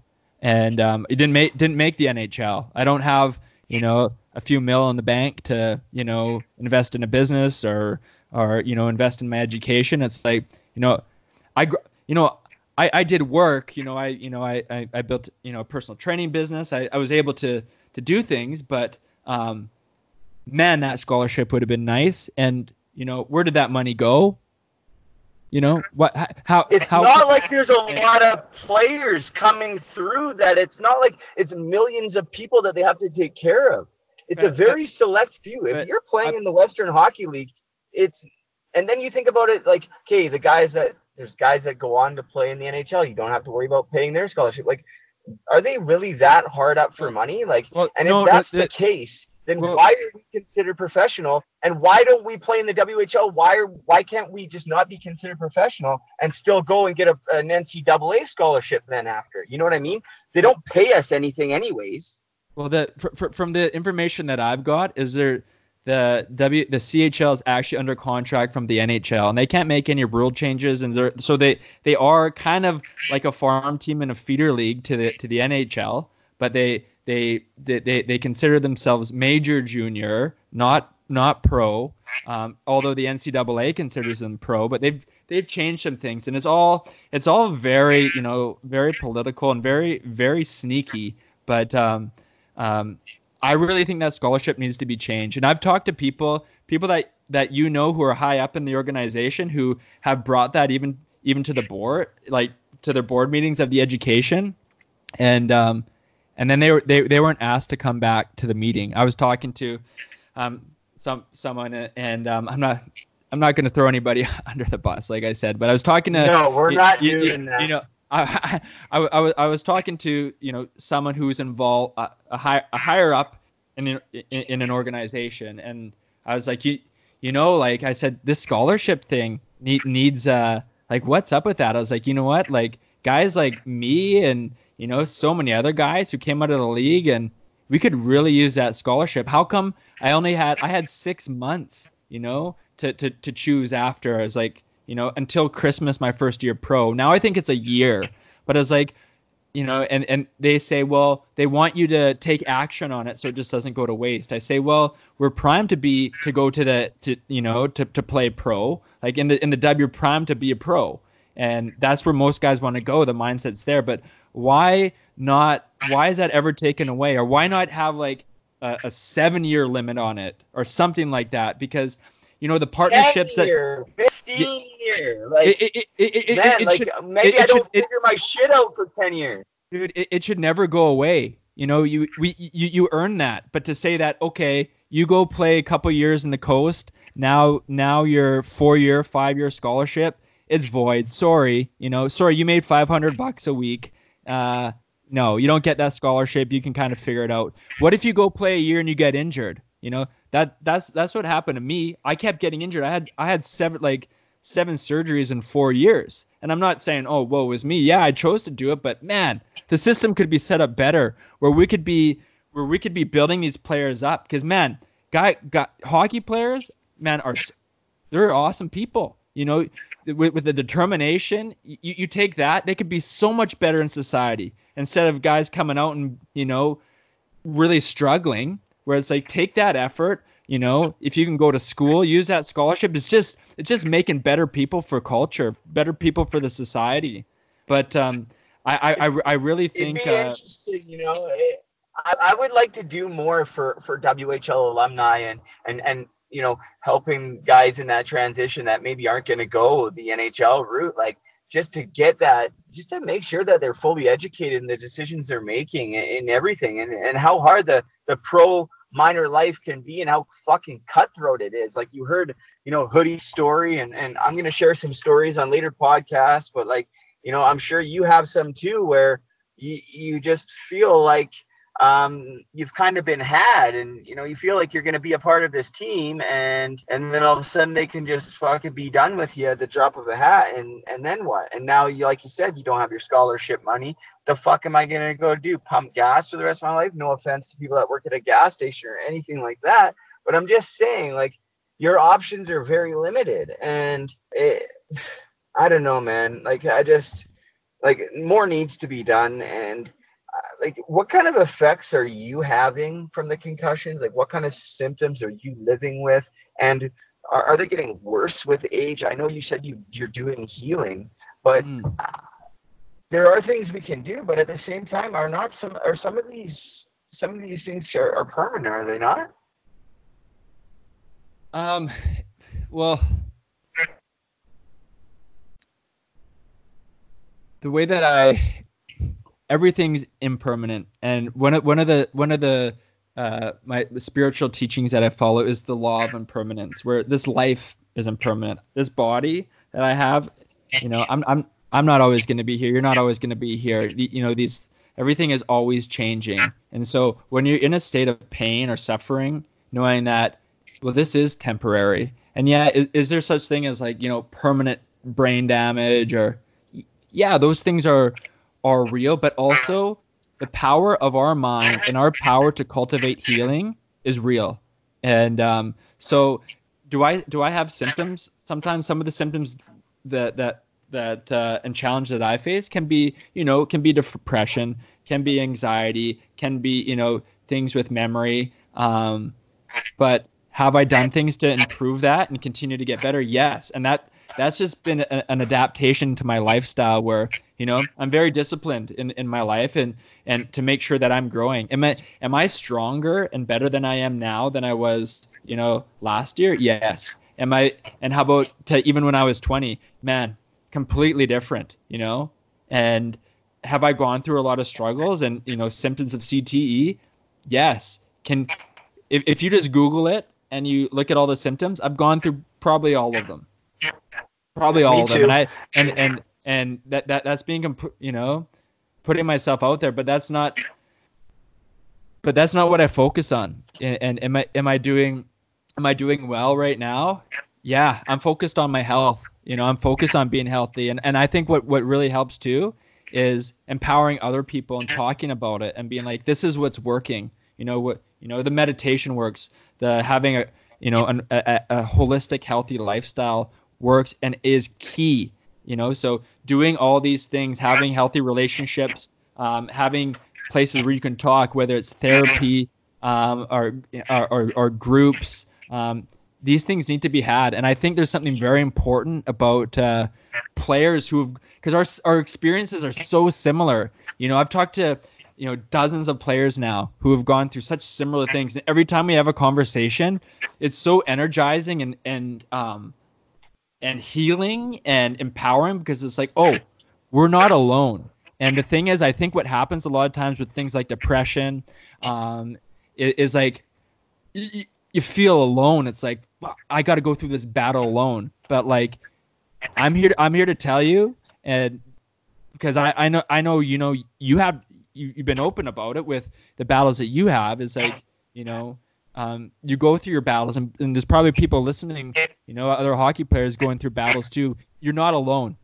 You're not alone, and there's other people. And it, and I'll, I'll say it straight up: if you know, reach out, reach out, and and there's um, there, there there's help out there, and there's resources out there. And I think you know, part of it now, there's more things accumulating because there's nothing in place now. There's still needs to be better things in place, but what we're doing here is we're we're pretty much hacking through the woods and forming a new way, a new way of healing, and then also bringing a change to culture. So there's two things, you know, taking care of the people who have been hurt, bringing awareness, and then showing these ways where we can um, where we can help and make change, and then creating social change. So you, you know, I'm kind of answering a question that you know was a, it was a few minutes ago, which was about you know what's the intention with the class action? Well, the class actions is it's it's it's, it's a means. It's a means to bring social change, to bring culture change, and to bring healing um, to the people who have been injured and hurt. And so I think the two go the two go hand in hand. And so um,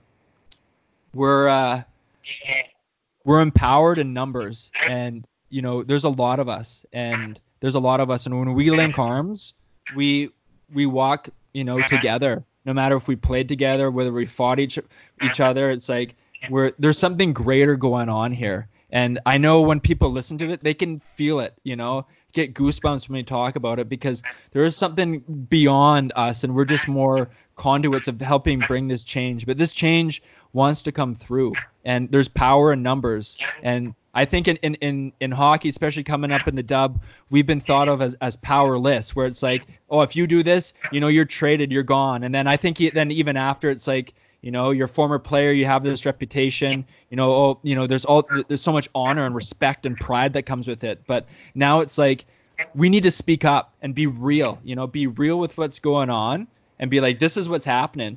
And when this happens, we find out, whoa, we're not alone. And whoa, my voice matters. Like, I had no idea what was going to happen after this article came out, but all I knew there was something in my heart that said, I, I just have to be real. I have to, sh-, you know, I was talking to CBC and I was like, you know, told them about I was going through depression and had, you know, times of suicidal ideation dude that that was that was uh that was very vulnerable and for for me to share that weakness because you know in the past that would have been looked at as such weakness but what came from that was was a strength and the support that I've gotten from that and um and how it's helped other people too to say hey you're not alone and you don't have to go through this alone and the more people gather share their stories and share the truth you know there's a saying um, Jesus says, We're coming to Easter now, so it's good timing. The truth will set you free.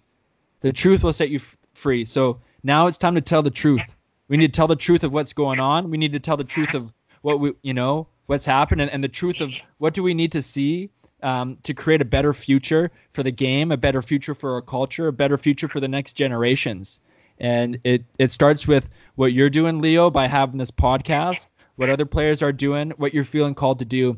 And this is part of your healing journey as well. The more you share your story and the more people come out and, and, and talk about things that matter and start sharing the truth, not this superficial stuff, you know, about things that, you know, you know, that, that superficial, this plastic society. We're seeing that this stuff is crumbling, man. This stuff is crumbling in front of our eyes, and we're seeing it now with the, you know, everything that our whole world is going through. You know, the constructs of this world the, the, the, the is falling away. We're going through a huge shift as, as, as, as, globally, and then within that, in, in our cultures, we're going through a huge shift, and then individually. So now is the time to bind together. You know, there's power in numbers, and it, it's not this this this lawsuit in particular. It's not us versus them, even though yeah, it says you know, you know the W, uh, you know on on the thing it might say James McEwan versus the CHL. You know, I'm not looking this as I'm I'm not pointing fingers or blaming. I'm looking at this as a way to make change, and you know, they're we're we're all in this together, including the owners, the rule makers, all the players. You know, we need to collectively take care of each other. We need to collectively make a healthier uh, society and culture and game and world for for everybody. James, I think what you're doing is absolutely fantastic, and um, there, there's probably not a better guy uh, to lead the charge. Um, you certainly have my support.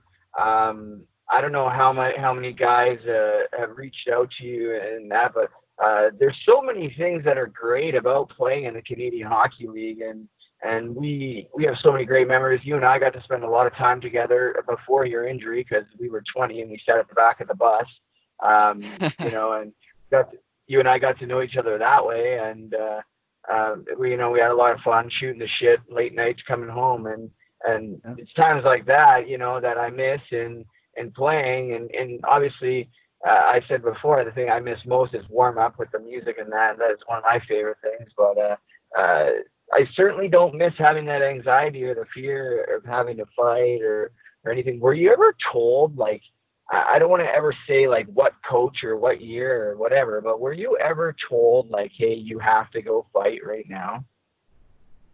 Well, it's kind of like I think I probably was ver- verbally, but then there's also the non-verbal where it's like, oh, their fighters on, pull that guy off, McEwan, you're up. You know, like Yeah, Oh, yeah, yeah. yeah. Like that's Yeah, like- super fucked up. How do you say that? That's so crazy, right? That's happened to me too, right? Like, or or like if you're on the other, or if you're on the ice and then the other team pulls that shit, right? yeah, yeah, Like, and and that's kind of a fucked up situation because, like, you can really have two guys that don't want to fight, but Oh, yeah. the coaches want them to, or whatever. So that, yeah, man, I never thought of that. Like, yeah, the non-verbal, like, yeah, the the the last minute line change to to put you out there with not even with your line mates, you know, like pull off, pull somebody off to put you out there to line up next to him and like you know, what if you don't? You know what I mean? Like, then what? yeah, yeah. No, then then it's like, oh, you're you don't play, You you're, don't you're have a choice, right? You don't have a you don't have a choice, right? Like, But but, that's but you know what? crazy. I never thought of that. and and, and, and, and, with all due respect, it's like yeah, like but the coach the coaches they're part of a system too. They wanna you know they're looking at as, as, a means of intimidation to win. You know, so they so they can feed their families. But it's like we can dissolve all that right now by by um, doing what the NCAA is doing. You're not allowed to fight. Yeah. You know, Yeah, it's, simple. it, it is. It's, so very simple. simple. And I, I used to totally be like, hey, like you know, hockey or fighting is a part of hockey, because yeah, but that that's just the way we grew up, so it's all we know. But really, the object of hockey is to put the fucking puck in the net. Where does fighting? I get it. Hockey is it happens at such a high speed, and like you have a stick, and, and like like people, someone slash you, you want to. I don't know, like your automatic reaction, like mine. I my fight or flight is usually the fight. Like I still to this day, and it gets me in a lot more trouble than it ever has anything. And a lot more, most of my fights came because of like protecting teammates. Like you remember when I fought that that great big giant Swede Patrick Magnuson? He was six foot nine because he buried longer from behind. Do you remember Yes. that? Yeah. He was like the biggest. He was like the biggest guy in the league, but like probably the biggest pussy too. Like you couldn't punch him, but he was so big, man. Like you know what I mean? Like just things like that, like where you're not even thinking. And the the thing about fighting is, is anything can happen, and it doesn't matter if you you can hit a guy or you can take a hit, and and everything can change in the blink of an eye. So.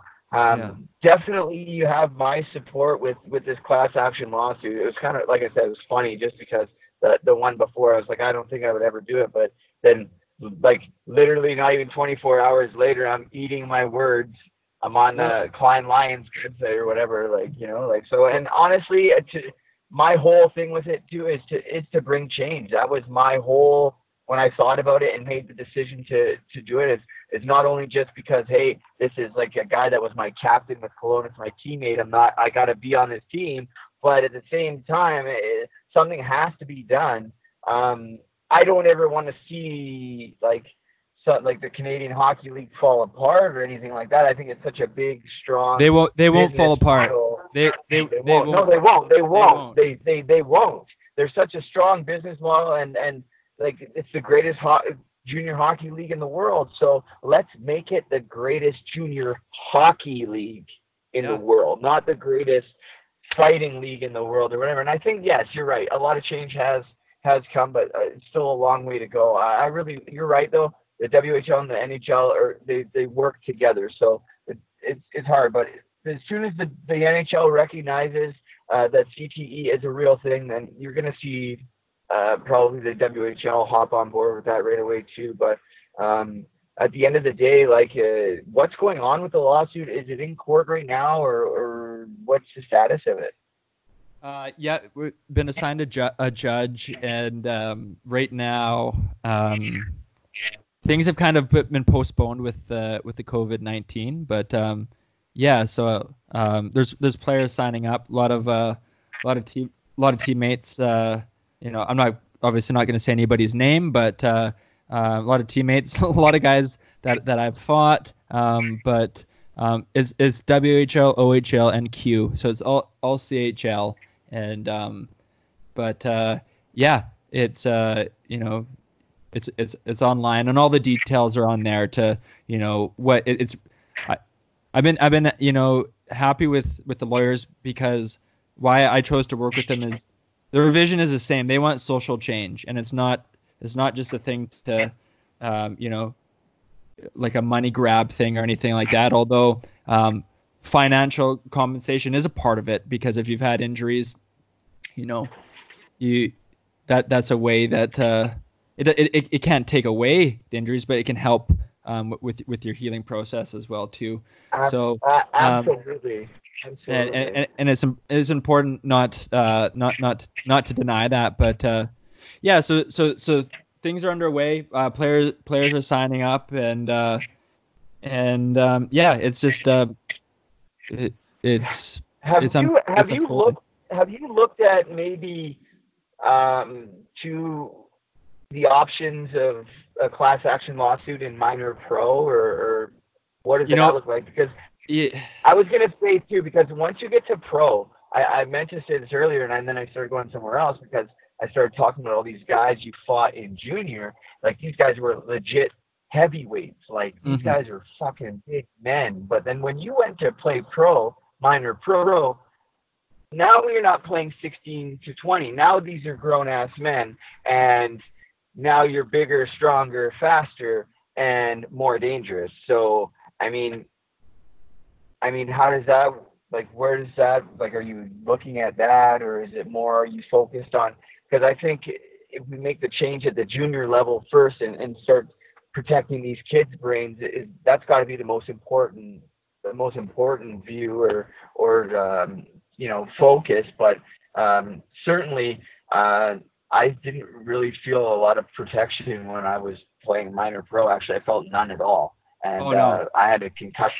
I had a concussion injury, and basically they were trying to get me, buddy. I had to fight with the PHPA, the Professional Hockey Players Association, the union for the AHL and East Coast League. Um, luckily, they were good, but this team did not want to pay me and did not want to. They just wanted to get me off the team and and be done with me, bring in the next new guy to probably screw them over if they get a concussion. It was just, you know what I mean? Like I understand, like you know, trying to win for a team, but um, I don't know. It it really made me hate the game of hockey, and I stopped watching hockey for a long time. And, and I'll be honest, it wasn't until I went to jail that I started watching that Tim and Sid show, and uh, um, I, you know, and I started, I started to be able to be proud of the guys that I played with instead of being jealous or envious or being like, oh, I could have been better than that guy, or I fought that guy, or da da da. But obviously, things happened the way they did, and I made some decisions, the the ones that I made, and I have to live with those. But um, certainly I live with a lot of these symptoms. I have a lot of headaches, man. My memory is so bad. My short-term memory is so so bad. Um, so yeah, like after thinking about it, you know, you have my 100% support. Um, again, I like the way you worded it. It's not an us versus them thing. I don't see it that way either. Um, it is. You opened a big can of worms, and uh, a couple of people have talked to me and said, "Yo, I got to be careful because um, I work for them or whatever," and I, and Yeah. I can appreciate that, and I can Totally. appreciate that and understand that, and um, but at the same time, these people can appreciate and understand that we have to protect ourselves too, and um, Yeah, you know, Uh, it, it, it, it is a can of worms because even like you know, it's from from from the coaches and everybody. It's it, it's it's it's intertwined, but um, it, it has kind of put the pressure on to, for changes that to, to need to happen. And and like I say, I don't, uh, you know, I don't. I, um, it, it it isn't us versus them, but it's it it's drawing a sand in line and making a stand to say it's time for change, guys. You know, I I, I love hockey and I'm and I'm grateful for my experience in hockey, and it's it's a call to action to say we can make this better, guys. Uh, owners, players, fans, let's uh, let's step up. Let's everyone step up and uh, and make this a healthier game and healthier culture um, for everybody. And um, and it's it's happening. You know, it, it's it, it's already been an, it's already been a success. Um, but there, there there's more to come. Isn't it? Don't you feel so happy that you never have to fight again? Like, um, I I don't know, no man. Um, fuck that anxiety, that fear. Um, uh, I don't know, man. I don't miss that part of it. I, I used to love the adrenaline side of it, and uh, sometimes I, I used to like fighting uh, when it was like to stick up for my teammates, and, and that was the majority of my fights.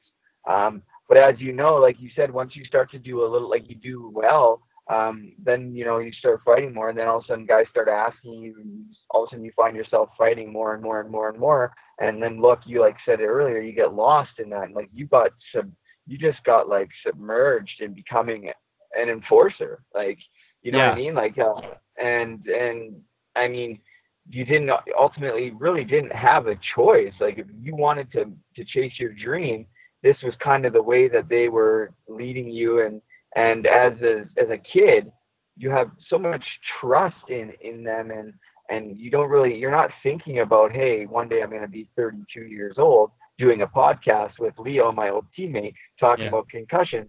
But here we are, and we've both suffered because of the way we played and, and the way that we weren't protected or, or you know, whatever the case may be. Um, but certainly they've, you know, um, hockey and, and fighting have gone, you know, they've coincided and been a part of each other since, uh, you know, hockey started, you know, Donnybrook. But um, you know, things change, and you look at things like to, like the tobacco, like they used to think that was good for you or whatever, and then oh, as more research, yeah. as more research comes out, it fuck you, you know, you realize it's not good for you or whatever. Well, same thing. So, um, you know, like, eh, come on, it's time to wake up, and I, I definitely think that you're taking the. I'm just glad that you were, you're the one that that's doing this because uh, obviously when we played together and you're a phenomenal human being, James, and uh, like everyone says that like if if you've never seen James play or you didn't know he was a hockey player, you would never know that this guy was an enforcer. Like um, there's just and especially now, this was before you did the, the holistic and yoga and everything. Like you were already a, a really nice and whatever, but you I, I can imagine that once you you stop playing with these concussions that you obviously had struggles and it hasn't been easy, has it? It hasn't been easy. You know, it hasn't. There's been a lot of challenges, but um, you know, um, the mindset of, of embracing challenges and, and growing from it has made me a stronger person and it's taken that warrior mindset as a hockey player and being becoming a you know a spiritual warrior um, a, a warrior that's uh, aligned with with heart-centered values and that's you know that's one thing that i teach uh, the people that I work with and the players that I work with. And uh, one of the programs that I have in uh, um, in in my coaching and uh, programs is uh, is called called the Elevated Warrior. So it's teaching those you know um, those holistic ways of lifestyle, the skills of meditation, the skills of you know nutrition and lifestyle um, aligned with heart centered values. And I and I really feel um, that's uh, that, that's really needed now. That's needed now in, in, in every in every area, whether um, you know, especially in hockey, um, in, in, business, and in life. And it's uh, you know, we're needing that. We're needing to come back to that heart-centered va- value because um, at the end of the day, that's uh, that is our truth. You know, the truth exists within your heart, and um, the more we can get back back to that. Um, so you run you're running a hockey school. It's called Infinite Ice, right? Yeah, yeah. We uh, run hockey schools and uh, and do mentoring programs too. So um, after uh, after hockey, um, I started personal training and then mentoring players, and then um, um it evolved into hockey schools and now uh, uh, mentoring programs um, as well too. So that's that's been a that's been a really really cool way to give back. And um, the players that I've worked with, there's been you know players who have gone um, actually to the NHL um, and you know worked with them as uh, as young uh, as young players. Uh, some players are played in the in the WHL and and you know so re- really t- and some players have gone to the N- NCAA. So seen all routes, um, working with players from a younger age And what's been really amazing to see is these younger generations picking up these skills and these tools and embracing them. And um, these younger generations, man, they're uh, they they got so much uh, so much potential, and um, it's been really uh, yeah, it's been really re- rewarding being able to share um, the things that have helped me in my career when I came up, but then also the things that I wish I would have known and the things that I've implemented in my healing journey, like you know, meditation. Yeah, it heals the brain. Um, it it gives a uh, happier lifestyle, but also the performance enhancing qualities of meditation. Dude, I'm telling you, if if I, I, I learned these yoga breathing techniques and meditation um, when you know when we were kids, it'd be off the hook what you can do. You know, you tap into higher centers of your brain. It's like you develop like a sixth sense, like a spider's spider sense. So, you know, it, talking about healing and, and, and, brain trauma, um, so many different parts of the brain and part of meditation is you're uh, transcending into the higher centers of the brain where there's, there's creativity and um, problem solving abilities and tap building those uh, neural pathways. So those pathways are connecting more and, and anyone can start doing it. So i've, I've had uh, players that i've worked with at you know as young as you know 12 13 years old teaching them how to meditate. And i'm telling you man you're they're they're like the ability that, that the, the, the problem solving, the staying calm, and the, the quality of their life and their intelligence, their and their emotional intelligence, like you know, it's uh, it's it's incredible. It's so inspiring to see. So like you know, we there, there there's a lot to look forward to. Yeah, that's great, James. Like, uh, man, I'm super proud of you, buddy. Uh, um, this we talked. This has just been phenomenal catching up and and uh, just hearing what you're up to. And um, James, you're probably, I mean, geez, man, I don't know, probably one of the best teammates I ever had. And unfortunately, you got hurt our 20 year old year, and you know, things happen the way they do. But uh, um, you and I became pretty close that year, and unfortunately. Past few years, we've we've distanced ourselves a, a little bit, mostly because I've been fucked up. But um, pardon my French but uh, you know, uh, you know, I'm certainly uh, you know happy to see you're doing well, and you're you definitely intrigued me and sparked my interest to to look into this. So um, you and I will have to talk off this podcast more about that. But uh, um, James, I mean, obviously we both have a fight ahead of us. We're we're still pretty young, and um, we've been fighting this long. Um, you know, I feel confident in myself, and I can just hear in your voice that you know you're doing well. You're eight years sober. Congratulations again to that, and um, you know you're doing well with the hockey school, and and what you're doing with these kids, and and giving them these tools is tools is so valuable to them, and they might not even realize it at the time. And uh, I think you're, you know, if you haven't uh, already um, which maybe you have, but you, you're going to start to see a lot of these kids maybe in a few years when they get older to starting to come back and, and really seeing how much you know you've helped them and and and uh, you know and and that that's a big part of it, right? And that's sort of sort of the whole journey is, is giving back is is, mm. is always been uh, giving has always been the the way to a better life for me and the, the way to happiness for me. So um, and I think that's just a key key to everyone is just to to just keep giving out there and and making sure you're giving in a positive way. And James, you you've obviously uh, found a, a, a, nice a nice niche up there in Kelowna, and I know you do your hockey school out in Terrace too, right? Every summer, the COVID nineteen, obviously things are kind of on hold, but um, you got some big things ahead, and we'll, we'll obviously we'll have you back on again. Um, hopefully soon. Um, you've been a great, great guest. Uh, we'll stay up to date with the class action lawsuit and um, is there anything that you want to say before we go off? If there's any players listening or um, any younger listeners that maybe uh, any advice for them just coming up? Yeah, we'll just um, you know if, if, if there's anybody listening who, who you know who's who, who's uh, challenged right now from if it's past head injuries or you know dealing with um, those symptoms, uh, reach out. Reach out. Um, uh, you can reach out to me you know even personally and i can you know link you up with you know different uh, professionals or you know different resources that that can help. And know that know that you're not alone. And um, and that that healing um, healing is possible. And it's not only possible it's uh, it's uh, it, it it's happening. And so and then with the younger you know, with the with the younger players, um, I think just listening, you know, having these conversations, Leo, is is good. And so I just really want to, uh, you know, um, thank you. You know, thank you for uh, and having me on your podcast, and thank you for having these conversations. And dude, thank you for doing the work to to stay sober and um, and and fight and you know battling. You're a warrior, man. You're you're you're a warrior, and I have you know I, I have you know if you've you know if you've come from the streets and and from from jail. I didn't know you. I didn't know that that that that happened, and I you know man, that's I think this is awesome. You're, you're you've inspired you've inspired me um, um, from you doing these podcasts, having these conversations, and know that uh, you um, the work that you do on yourself affects so many people. If you're working on yourself to be a better person, more loving, more healthy, uh, more you know more positive, bringing um, bringing positivity, bringing love, bringing peace to people. Just like you said, the more you give, the more you put out is what you're going to get. And so, um, by doing the work on yourself the healing work to make yourself a better person, um, and, and uh, whatever you got to do to do that in a in a healthy way to cultivate cultivate health. And just like just like uh,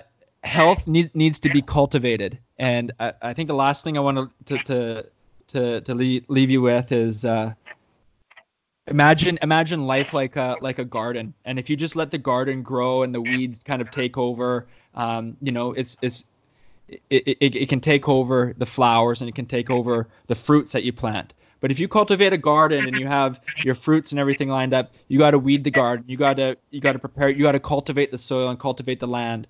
And the, the same is true with our internal reality, with which ha- is uh, becomes our external reality. So we need to cultivate health. We need to cultivate mindfulness. We need to cultivate peace. We need to cultivate love. And um, these things aren't always easy to cultivate because when weeds and things can grow over the garden, uh, it can be tough digging those suckers up sometimes, and sometimes they can have thorns on them. Or we gotta we gotta learn the skills how to how to cultivate it. But um, really, um, to everybody listening and to you, Leo, um, make that uh, make that a priority. Cultivate love, cultivate inner peace, cultivate uh, positivity, and keep bringing that out to the world because now more than ever is uh, we need it. We need it. And I'm, I'm proud of you and i got your back leo. And i'm you know so happy that we could uh that we could reconnect man. Uh, uh thanks a lot james. I really appreciate that. And uh you know i you know i i yeah i can't even explain to you how much that means to me because uh it hasn't been easy these last few years. And uh knowing that you know i have your support means the world to me. And uh um, yeah, big things ahead. And uh, honestly, James, I really enjoyed having you on, and I think you make for a great guest. And I can see us doing this actually quite often. Uh, uh, guys, don't forget to check out uh, www.teamissued.ca. Use promo code TOEDRAG15 to get 15% off uh, your total purchases. Toe Drag 15 to get 15% off. Um, that's Jesse Paradise's company. We played with him in Kelowna. Uh, James, have you had a chance to check it out? I did. It actually, I I love it. It looks like uh, it's really cool. Really cool to see what the Jess Man's up to. Um, I love the the toques that say "ish" on there. It's like uh, yeah, yeah, that's totally. Uh, yeah, yeah, he's sending me out some stuff on Monday, so I'm excited to get on there. And uh, we're gonna switch to video podcast soon. So just trying oh, to figure on. all this. I'm just, like, I'm just a noob, so we might put this one up. But uh, anyways, James, thanks for doing this, and uh, we'll talk soon, buddy. All right, thanks for having me, Leo.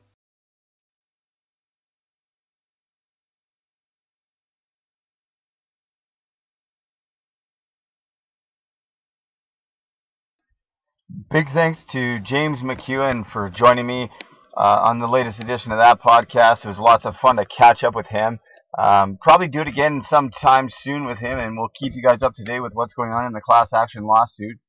Um, yeah, James, thanks again for coming on and just being so open and honest, and thanks for leading the charge in, in this class action lawsuit. Like he said, um, it's not a us against them thing. Uh, we're just, uh, you know, let's work together to bring change. I think James said it great, and um, you know, he was a warrior. Uh, for anybody that uh, hasn't seen his fights, please check them out because they are entertaining. I'm not trying to promote fighting, but I'm going to leave you guys with the call. Regan Bartel's call of James McEwan versus Garet Hunt, number three, from the Prospera Place in Kelowna, 2006 2007. Anyways, guys, take care of yourselves. Enjoy this call. This is Regan Bartel. We're going to fight in Sun Rocket territory. Garet Hunt, James McEwan are going to take it to the blue line. They grab a hold. McEwan right, Hunt right. Oh, back and forth we go. Back and forth we go. Uppercut McEwan. Over the top on Hunt. Hunt goes to one knee, then gets back up. Hunt tries to throw left. McEwan right. Now left by McEwan. Hunt tries to come through. Big left McEwan. Here's Hunt with the right. McEwan now right. One over the top. Now some left. Oh, look at him go. Look at McEwan feed. Look at him feed Hunt. Oh, amazing. Good tilt here between Hunt and McEwan. Oh, James McEwan. Outstanding. I, I don't know how Hunt's still standing. I, I mean, listen, uh, Garet Hunt, I, I mean, I'm going to stand up and clap for him because he did not quit.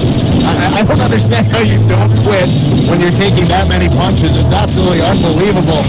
James McEwan and Garet Hunt, is certainly not their first time they've engaged this season.